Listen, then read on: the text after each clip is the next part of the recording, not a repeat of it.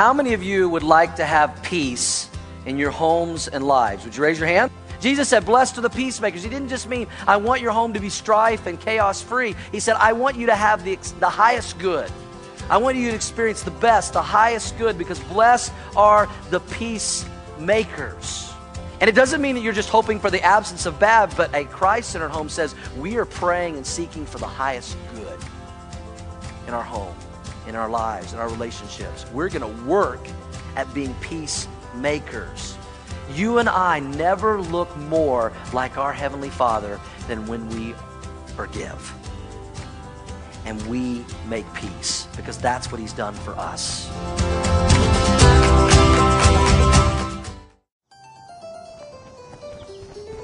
Mom, that one family is so strict. They aren't even allowed to say, hey, watch your mouth. Church, church, church. All they do is go to church. Can't they miss just once? They won't go to the movie because they say there's bad stuff in it. What is wrong with them? We know people make fun of our family, but we can't worry about what people think. We're more concerned about what God thinks. Blessed are those who are persecuted because of righteousness, for theirs is the kingdom of heaven. Good morning. Take out your Bibles this morning, turn to Matthew chapter 5. Matthew chapter 5, it's on page 492, or excuse me, 392 if you're using one of the Bibles provided. So your Bibles, your mobile devices, whatever you choose to use. I had someone recently ask me, said, is it okay if we use like our phones and iPads to, you know, look at the Bible and services? Is that okay, church? Yeah, of course it's okay. It's still the Bible. Um, we got to remember that for thousands of years, believers didn't even have a, a written copy of the Word uh, before pin- printing presses and stuff. And so, whatever you use as your Bible is totally fine with us here. Today, we are finishing out our series called Bless This Home. Uh, it's been a very practical series for all of us. We're looking at what Jesus said in Matthew chapter 5, the Sermon on the Mount. Um, the, they're called the Beatitudes. There's eight Beatitudes. Beatitude means blessings, and these are ways that we can be blessed. And we are particularly looking at how these apply to our homes and our families and how we can be blessed because unfortunately, too many homes are not blessed today, and we want to be blessed. Amen? And so we're learning how to be blessed. This will be the last week of teaching. And then next Sunday, we're going to take um, all three of our services and we're going to answer your questions. I know got, a lot of you guys have already given us questions. Again, today, inside your newsletter, there's a little half sheet. If you have any questions about anything from this series, uh, fill that out, fold it up, drop in the offering bucket. We receive our gifts so we can answer your questions about this series. So it'll be very practical next week. If you've missed any of these messages, uh, you want to make sure you see all of them. They've all been very practical, very well received.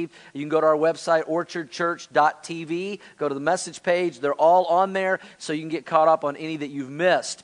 Throughout this series, we have been looking at a key thought. We've talked about it every week. It's kind of a paradigm shift for a lot of us. And we're going to talk about it again today. It's right there in your notes. And you have it in your notes, it's on the screen. I want you to say it with me together. Let's say this. We are not just a, okay, let's all say it. Everybody. Not three of you, okay? We are not just a Christian home, we are a Christ centered home. That is what we're striving for throughout this series on Bless This Home. We're not just trying to be a Christian home, we want to make sure we're a Christ centered home. Now, some of you may be saying, well, what's the difference, especially if you're new to this series? Well, a Christian home is, is, can be a home that's Christian in name only. It's kind of like cultural Christianity. Eight, eight, out of ten people in America claim to be Christian. And I think it's gotten to the point where, well, if I'm not a Buddhist or I'm not a Muslim, I'm not anything else, so I guess I'm a Christian. But when you look at their life, there's no real evidence that it lines up to the teachings and followings of Jesus Christ. It's Christian in name only. We're not trying to just be a Christian home, we're trying to be a, say it, Christ centered home. And a Christ centered home is a home where Jesus isn't just part of our life and part of our family, but He's at the heart of our life and family and everything we do. Jesus isn't somebody we just call on when we need help, you know, like He's a bellboy or Santa Claus. Jesus isn't somebody we just talk about, you know, when we go to church, you know, a couple times a year at Easter and Christmas. But there's real evidence that He is working in and through our lives on a daily basis and in and through our kids' lives and our home, and that it lines up with Scripture. When Jesus is the center of our homes and lives, and we have Christ centered lives and homes, it changes our values based on the Word of God. It changes how we parent our kids based on God's Word. It changes how we deal with finances in our life based upon God's Word, and how we treat other people like Jesus would treat other people, and how we share our faith, and that you know, we, we want other people in our sphere of influence to know our Lord and Savior Jesus Christ. It changes what we do with our time and how we serve God because He has given everything for us. That's the difference between being a Christian home and a Christ centered home. And if we're going to be a Christ centered home, here's today's key thought. You have it in your notes. If you are a Christ centered home, you will be persecuted. Yay! Isn't that exciting? Aren't you guys glad you came to church to hear that today? This is the one you've all been waiting for. That if you want to be blessed and you want to be a Christ centered home, you're going to be persecuted. Don't get real excited. We don't get real excited about that, do we? But we need to prepare for it because people who are trying to be Christ centered and families are trying to be Christ centered, there's going to come those times where we're mocked, we're ridiculed, we're made fun of, we're teased because we are trying to be Christ followers, Christ centered homes. And I, I, don't know how this is going to play out in your life or how it has played out, but have you ever noticed sometimes when people find out you're a Christian that they treat you differently? You know, they just treat you differently. Um, this has happened to me several times, especially when uh, I, I, go and play golf. I don't get to play very much anymore, but my father in law and I, we like to play golf together. And so sometimes the two of us will get paired up with two other guys. And uh, my father-in-law was, uh, you know, full-time pastor for some 40 years. He's still ministry today, our care pastor here. Uh, I've been in full-time vocational ministry going on 25 years. And we'll get paired up with two other guys, two other men to play golf. And I, I never tell them what I do. As a matter of fact, I try to keep it a secret as long as I can. Because as soon as they find out you're a pastor, they treat you differently. You know, I mean, I've even gone to such lengths that people ask me, What do you do? And I'm like, um, I help people in our community. Oh, well, how do you help them? I teach them. What do you teach them? Things that are true. I mean, I, I, I, mean, I, I go because as soon as they find out you're a pastor, they're like, oh, and so I remember this happened a couple times. We've been playing golf with a couple of guys, you know, and we'll tee off on the first tee, and one of them will hit a bad shot. And you know what happens next? Oh, what the, the farn, and the, the, you know, beep, beep, beep, beep, and all these, you know, F bombs are coming out. And we just, you know, snicker, go on. And this happens, you know, three or four or five holes in a row. And then finally they'll get it out of us. So, so exactly what, what do you do? And I say, well, I'm a, I'm a pastor here in our community, and we started a church called Orchard Church. And then immediately they're like, oh, what the, oh, I can't believe it. And oh, I'm sorry.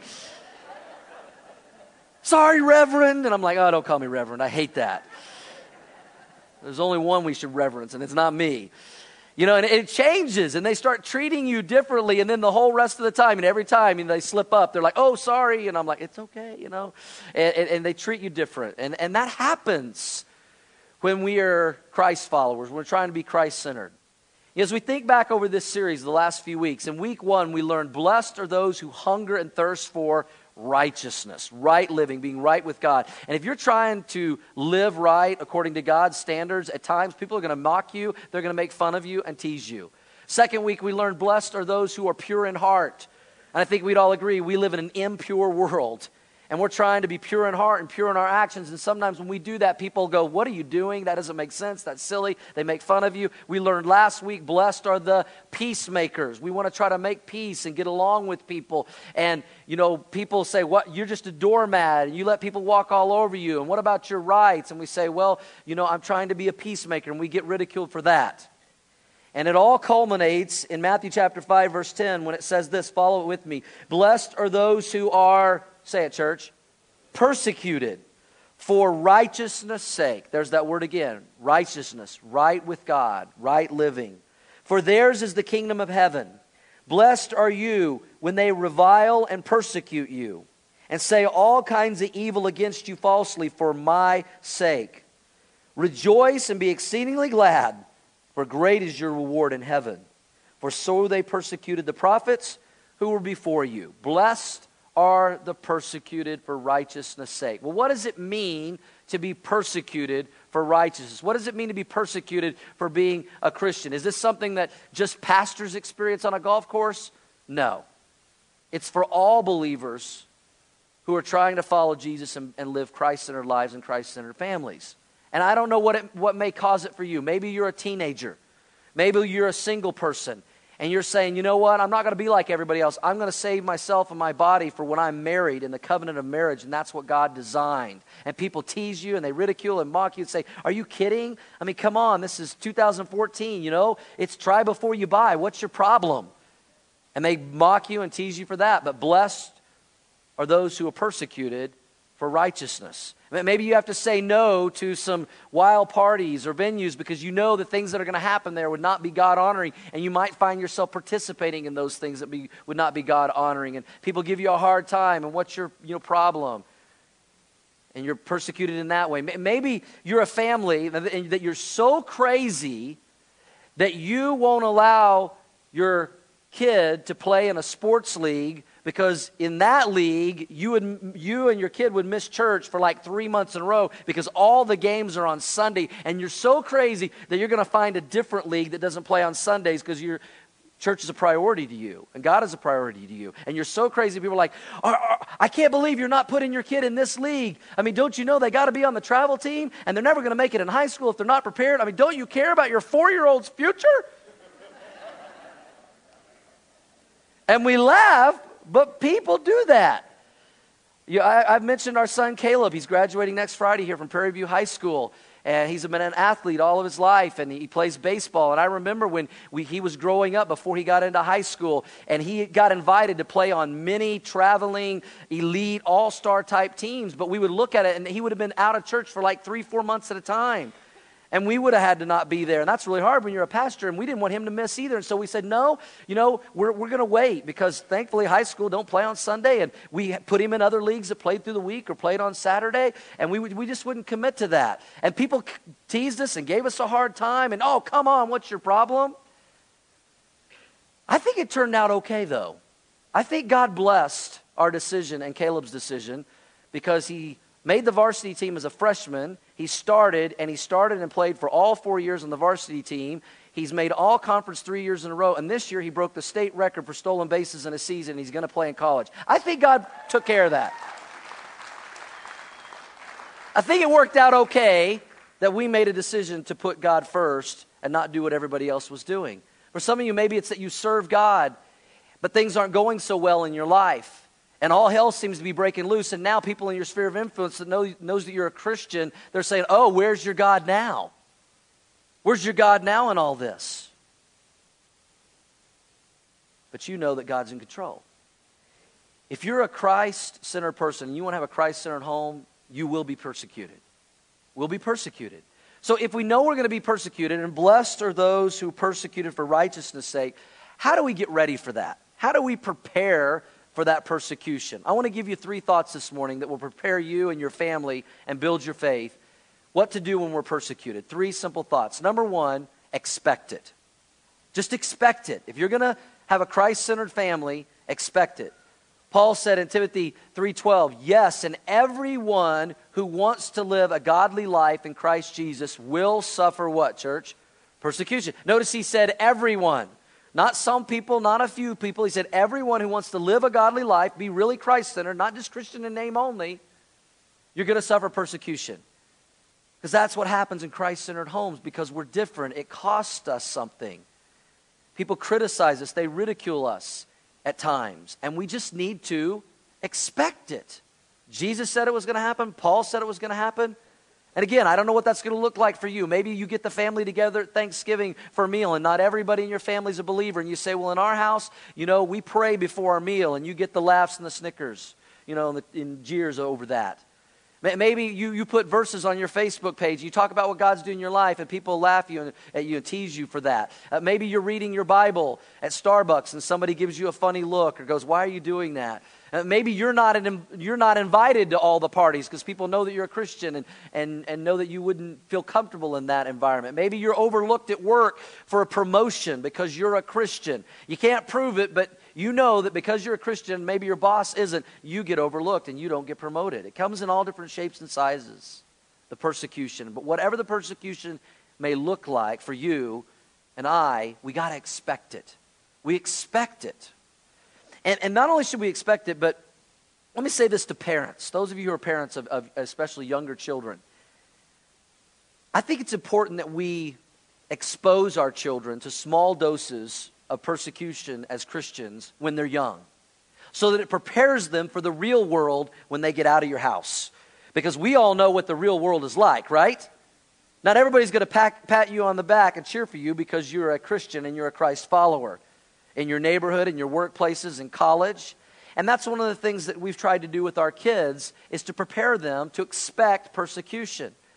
And what we've learned is that when your kids have some small doses of persecution, it actually can strengthen their faith and make them stronger in what they stand for and what they believe. Do you believe that, church? That can actually be a positive thing. That's one of the things that we've loved about Caleb going to Prairie View High School. He's getting ready to graduate next Friday. He's been in a public school for four years. We had a lady just recently, and, and she meant well when she asked this. She asked Shelly, she said, Now, isn't Caleb going off to a secular college to play baseball next year? And she said, Yeah. She said, Oh, aren't you worried about that? You know, going off to a secular college and in the real world? And Shelly kind of chuckled and said, No, I'm not worried about that. He's been in a public high school for four years. You don't think that he's faced some persecution and ridicule and some temptations? If he was going to, you know, go off the deep end, it probably would have already happened. It has prepared him. And not only has it prepared him, but it's, I think it's strengthened him in his walk with the Lord and what he stands for. And one piece of evidence that we have of that is this week, Caleb brought home his senior year Prairie View High School yearbook. And one of the things they do every year is they ask the seniors, What is your favorite quote? And then they put them throughout the yearbook. I want to show you what is on the first full page of the Prairie View High School yearbook that just came out this week. That's Caleb with some of his buddies. He's there in color. And on the left is his quote. And it says this Your talent is God's gift to you, and what you do with it is your gift back to God. Caleb Dameron, class of 2014. First full page of the Prairie View High School yearbook. Is that awesome or what? God always finds his way in.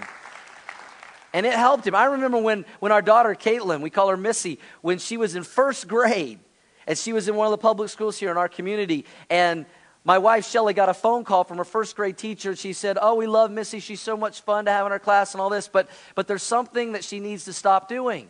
And we thought it was talking in class. She gets that from her dad, and she said, "Well, no." She said uh, she uh, during recess is uh, reading her Bible. But, and, and that would be okay, but not only is she reading her Bible, but she's conducting a Bible study. And, and not only that, she said she's preaching to the kids during recess from her Bible. Yes, that's my girl. And she said she can't do that. And Shelly said, Well, uh, I, I, know that you think she can't do that, but you might want to check your laws because during recess on free time, she can do that. The kids don't have to listen. I know she can't do it during class time, and teacher checked the laws. She's like, Oh, you're right. And, and, and, you know, of course, Missy didn't understand why would anybody question me bringing my Bible to school and reading my Bible? And we said, well, that, that's part of persecution. Not everybody's going to like that we're Christians. Just expect it. And, and it's help prepare our kids for the reality. I know we would all admit that persecution in the United States is very light compared to most of the world. But I would say this there is a growing hostility toward Christ followers in the U.S., and ridicule and persecution and mocking is not going to get better, it's going to get worse. The closer we get to the return of Jesus Christ, it's going to get harder and harder, and the heat is going to be turned up. And maybe we're going to start experiencing some of the things they do in the rest of the world, we'll talk about in a moment, because our values are different. And Jesus said, You just got to expect it. Jesus said in John 15, 18, If the world hates you, remember it hated me first. The world would love you as one of its own if you belong to it, but you're no longer part of the world. I chose you to come out of the world, so it hates you. Do you remember what I told you? A slave is not greater than the master. Since they persecuted me, naturally they will persecute you. How do we prepare for persecution? We expect it because blessed are those who are persecuted for righteousness' sake. We expect it. Number two, not only do we prepare by expecting it, but we endure it. We expect it and we endure it. We endure it when it comes. Paul said in 1 Corinthians 4:12, being reviled, persecuted, you know, or, or, or ridiculed, we bless. That's how we respond as Christians.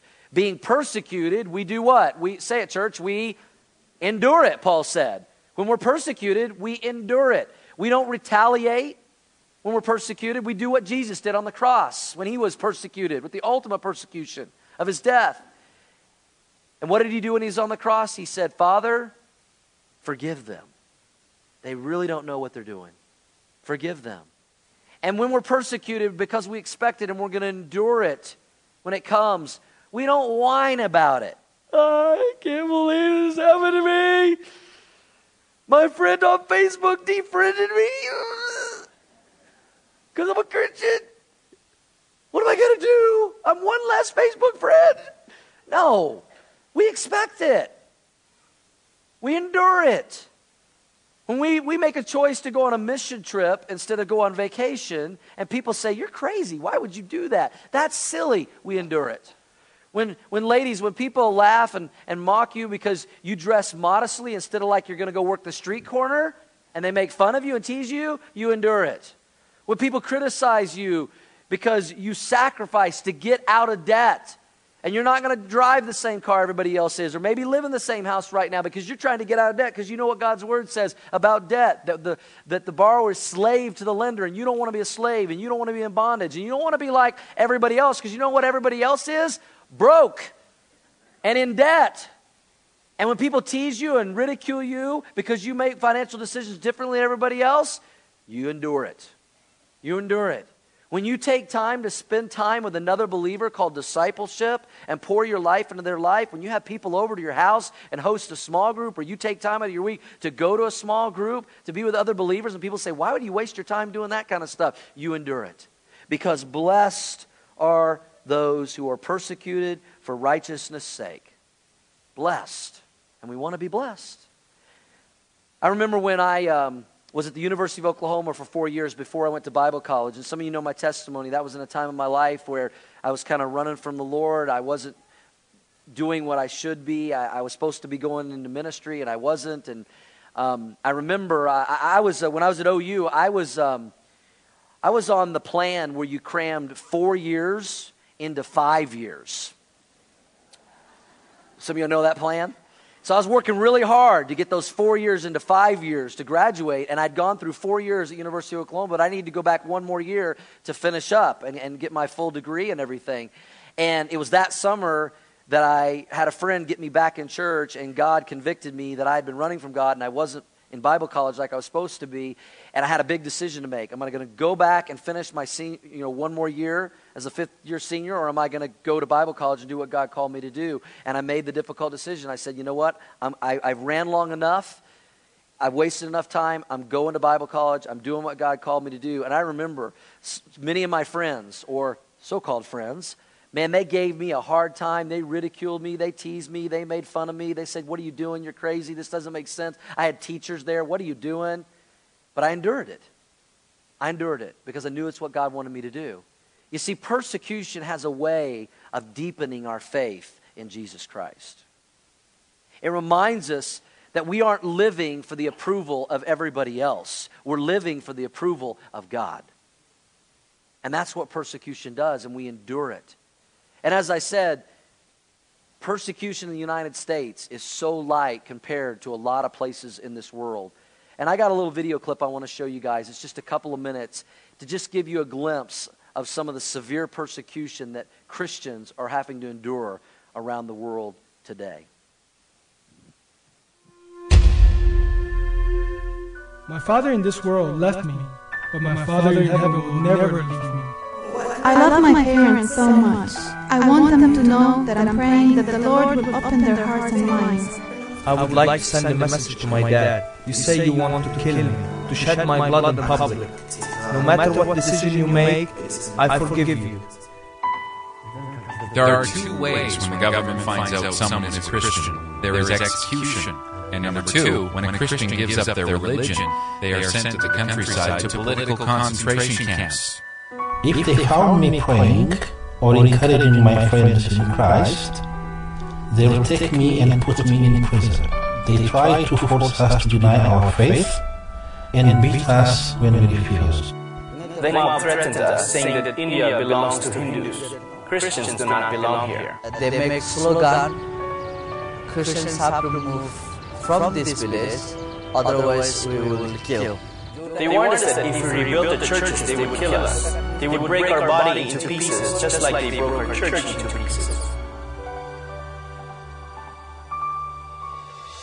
We are asking the Lord to give us more boldness, to give us the strength to bear His name, and to stand strong in the face of terrible persecution. They can burn Christ and the church from our hearts. We are in God's I have the Holy Spirit inside me, and He gives me the strength not to be afraid. It was really hard, but praise God, God took everything. My faith was never shaken. I know that in all situations, God is with me.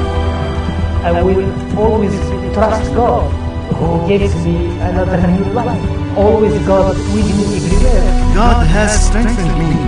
He has made me bold. I cannot stop. I must continue this because I was chosen by God for this world. We want people around the world to pray for us. We want people to speak out on our behalf so that we can have the freedom to practice our faith. And we do need to pray for those people, amen? And, and, and understand that if they can endure that kind of persecution, where they'll be willing to beat you and stone you to death and put you into prison and take your life, I think we can endure the light persecution that most of us experience here in the United States. So, as we're trying to be Christ centered homes, blessed are those who are persecuted for righteousness' sake. We need to expect it, we need to endure it. And then let me give you a third word we need to embrace it. And that might seem strange to you, but we actually need to embrace it. Peter, in 1 Peter chapter 4, verse 12, he was addressing some persecuted Christians. And they were experiencing persecution unlike anything that we can fathom today. During Peter's time, they would take Christians and they would put them in the Roman Colosseum. And they would let them run around and they would take lions and they would let them loose from their cages to chase down the Christians, attack them, and devour them as the cheers from the crowd would come from the stadium. They would take Christians and they would pour tar over their body and they would bind them to a stake and they would light them on fire, and that would provide the light for the games in the Colosseum. And in light of that type of persecution, Peter writes to them in 1 Peter 4:12 and he says this, "Dear friends, don't be surprised at the fiery trials you're going through, as if something strange were happening to you." What's he saying? Expect it. Instead, be very glad, for these trials make you partners with Christ in his suffering. You're suffering a little bit like what Christ suffered for you. So be, what's the next word? Happy. This is a hard one. Be happy when you are insulted for being a Christian. Why? For then the glorious Spirit of God rests upon you. You know you are living a Christ centered life, not just a Christian life in name only. But it is no shame to suffer for being a Christian. But rather, we do what, church? Say it with me. We praise God. We praise God for the privilege of being called by His name and the privilege to suffer persecution at times to be, for being a follower of Christ. So, not only do we expect it, not only do we endure it, but we actually embrace it. And we thank God for it, and we praise God for it. It shows that our faith is real and it's, it's genuine. And so when friends at work or at school make fun of you when you pray before your meal, you praise God for that. You know, after the big game, when all the guys want to go out to the bootylicious bunny barn, and you say, Nope, no, I don't think that's a good idea. That wouldn't be honoring to my wife. That wouldn't be honoring to my future wife. That wouldn't be honoring to God. The game was great, but I'm going to go home. And they tease you and they make fun of you and go, Come on, all of us are doing it. It's, it's not going to hurt you. You praise God when you're ridiculed for that. When you say no to a profitable business transaction, a deal, but yet you know that there's something about it that's unethical. You, you know that it, there's something about it that's dishonest, and you say no to that, and your colleagues say, Come on, everybody does that in this line of business. Everybody fudges a little bit. Nobody's going to see, and you say, No, God sees. And you know what? I'm going to trust God that He's going to bless me more by doing things ethically than not doing them ethically. And even if he doesn't, I'm still going to praise God. Amen?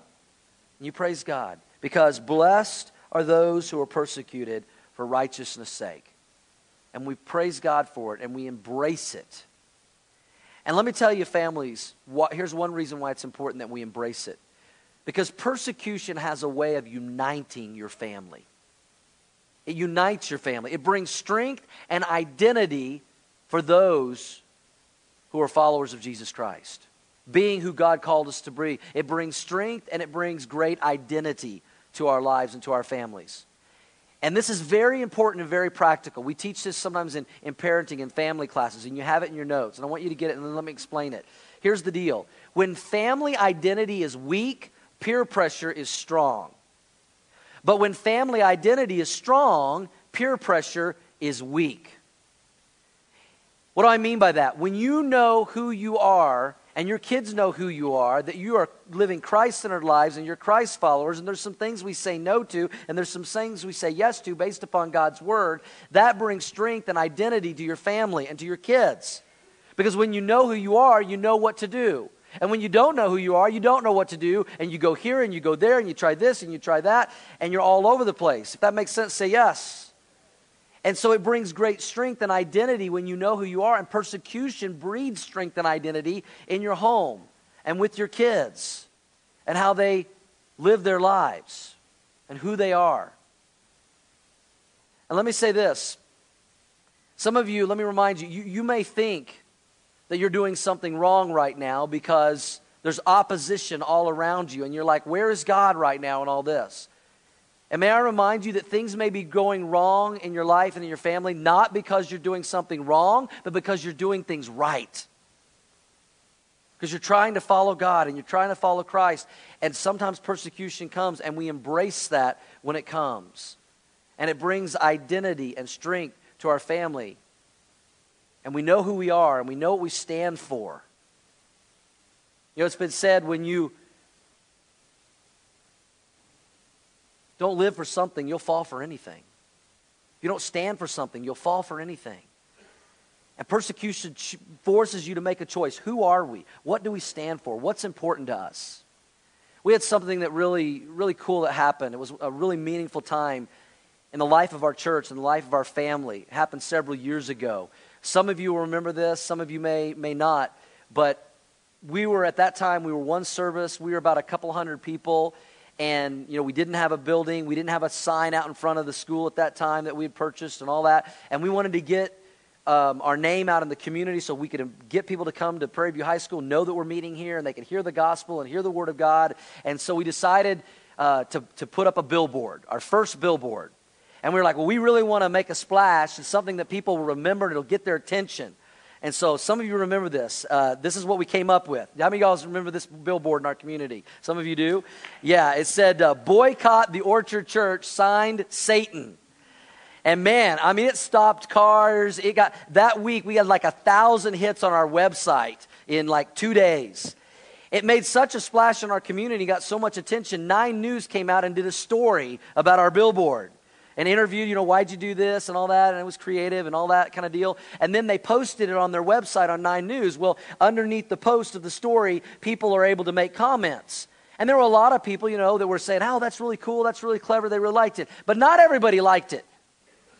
Not everybody liked it at all. As a matter of fact, there were some people that really started ridiculing us and making fun of us and giving us a hard time about it. And then some of them started attacking me the pastor of the church and they said, Oh, I bet that's some big mega church and the pastor lives in a million dollar house and drives a Mercedes. And thankfully, some people in our church, you know, kind of stood up for me and they said, He lives in my neighborhood, he drives a truck, you know, and it kind of calmed things down. And our kids got wind of this and we shared it with our kids.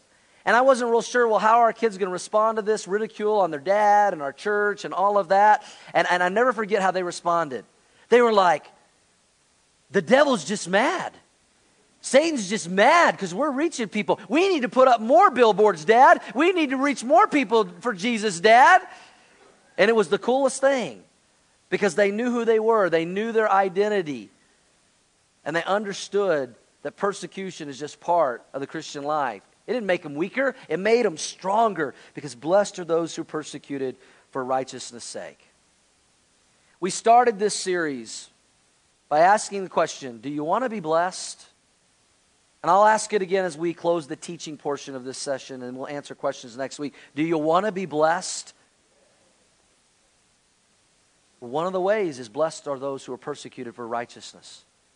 And, let, me, let me say this as loving as I can. Listen, Christian families, Christ centered families, don't worry when your family is being persecuted for righteousness. Don't worry. Here's when you should worry when you're not. When you're not.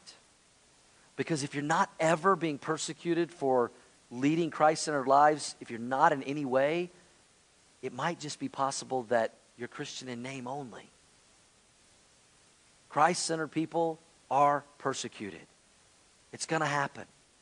And so, listen, families, you want to be Christ centered. When your kids, you know, ask you things like, you know, what, what are we about, mom and dad? What really gets us most excited? What do we live for?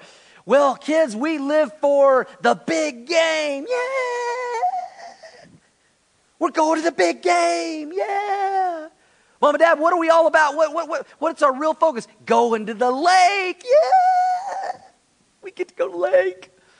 We're about granite countertops. Yeah. Yes. We're all about vacation. Woo! Vacation, yeah.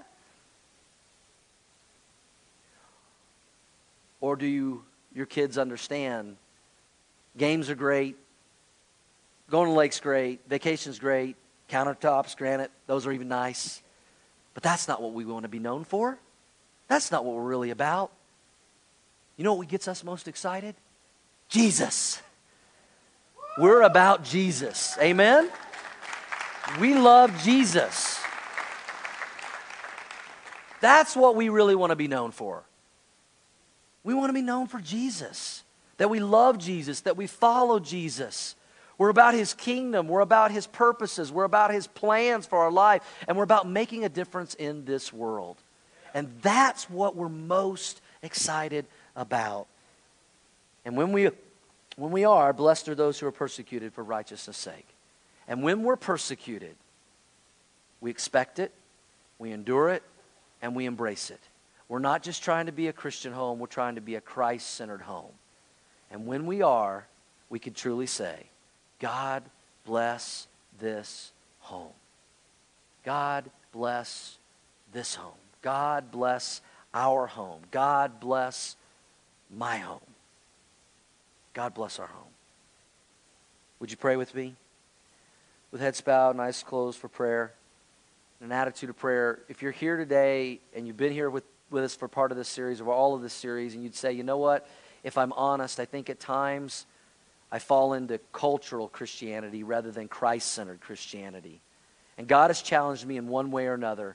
I don't want to just be Christian in name only. I want to truly be Christ centered. I want my ha- home, my family, my kids to be Christ centered. And God has spoken to me about that. And some decisions I need to make and some changes I need to make. Can I pray for you, Christians, all across this auditorium? Would you slip up your hand for prayer if that's you? God has spoken to you in that way, in one way or another, throughout this series. He's challenged you. Lift them up high. Lift them up in every section. God bless you. God bless you. Hands are everywhere. I want to make sure my home and my family is Christ centered. You can put them down. Maybe you're here today and you'd say, you know what, we're trying to live Christ centered lives, but we're being persecuted right now. We don't get it, we don't understand it. But I, I, needed to hear this message today. Help me to understand. I need to expect it. I need to endure it. And I even need to embrace it and praise God for it. And, and help me to have that right attitude and mindset based on the teaching today. We're going through a hard time. We're going through difficulty in our family. And we're going to keep our perspective and focus on the right thing when it comes to persecution. Can I pray for any of you like that today? Would you slip up your hands? God bless you. Thank you. Thank you. Hands in every section. Let me pray for you. Father, I pray that you would help us to have the right perspective and attitude toward persecution when it comes that we would expect it, we would endure it, and we'd even embrace it and praise you for it. That we have an opportunity to know that we're truly Christ centered and Christ followers, not just in name only. That we have an opportunity to suffer just a little bit for the one who suffered for us. And Lord, those who are going through difficulty and challenges and trials in their life and persecution in that way, God, I pray that they would, would praise you, they would look to you, they would be strengthened in their identity and their faith and their walk with you.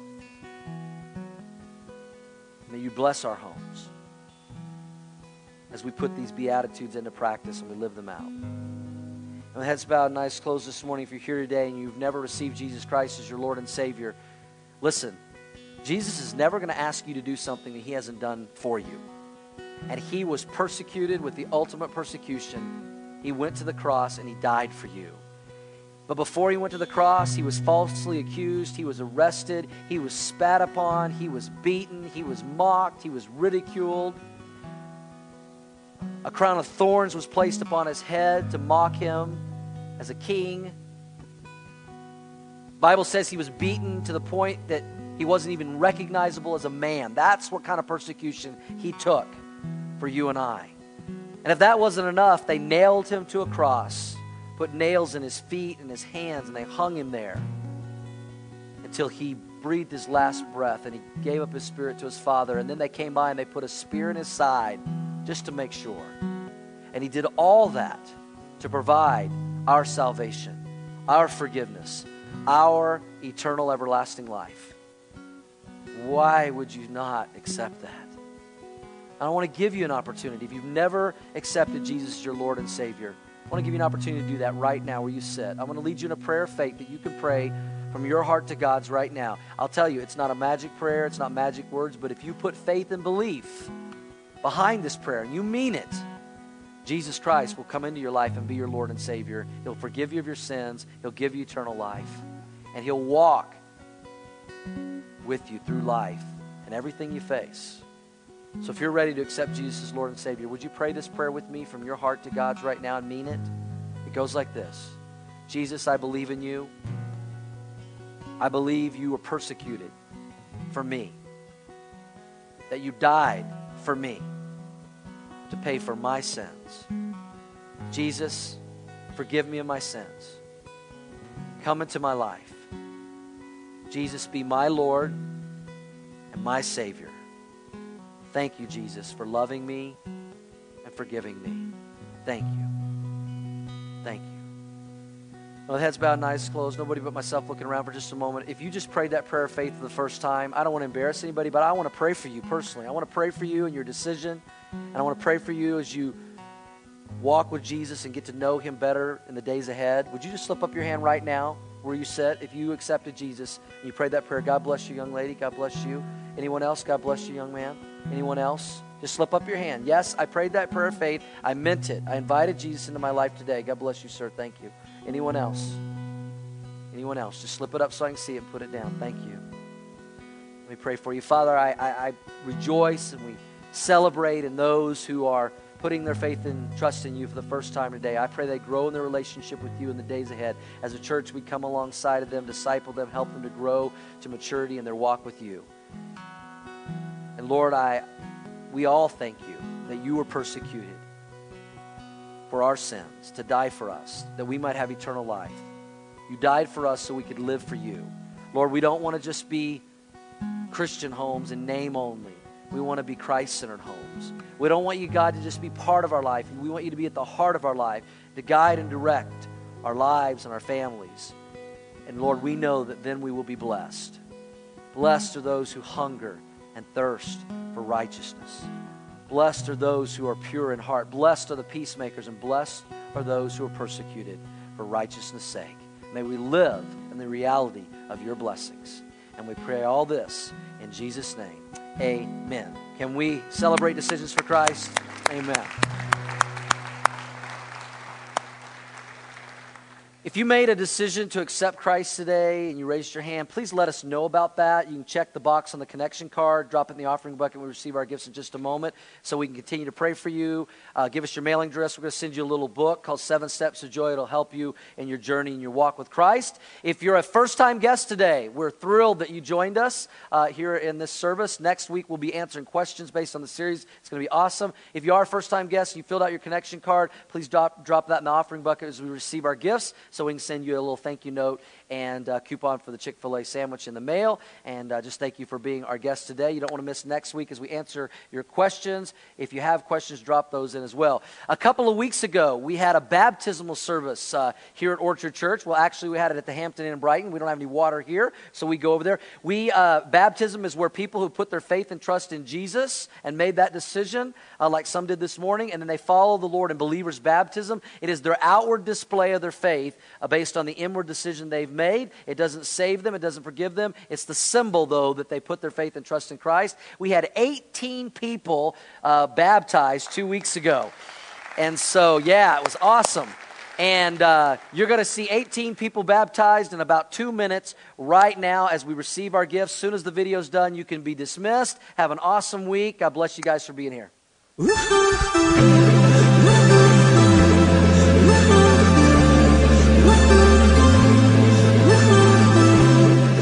As a public display of your personal faith in Jesus Christ and obedience to his command, and I baptize you, my sister, in the name of the Father, the Son, and the Holy Spirit. Very polite to his death, raised in of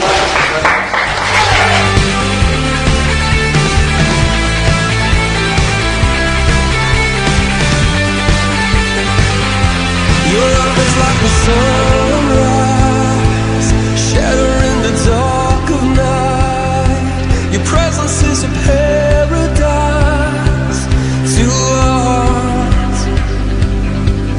Filling all the world with light. You're making every wrong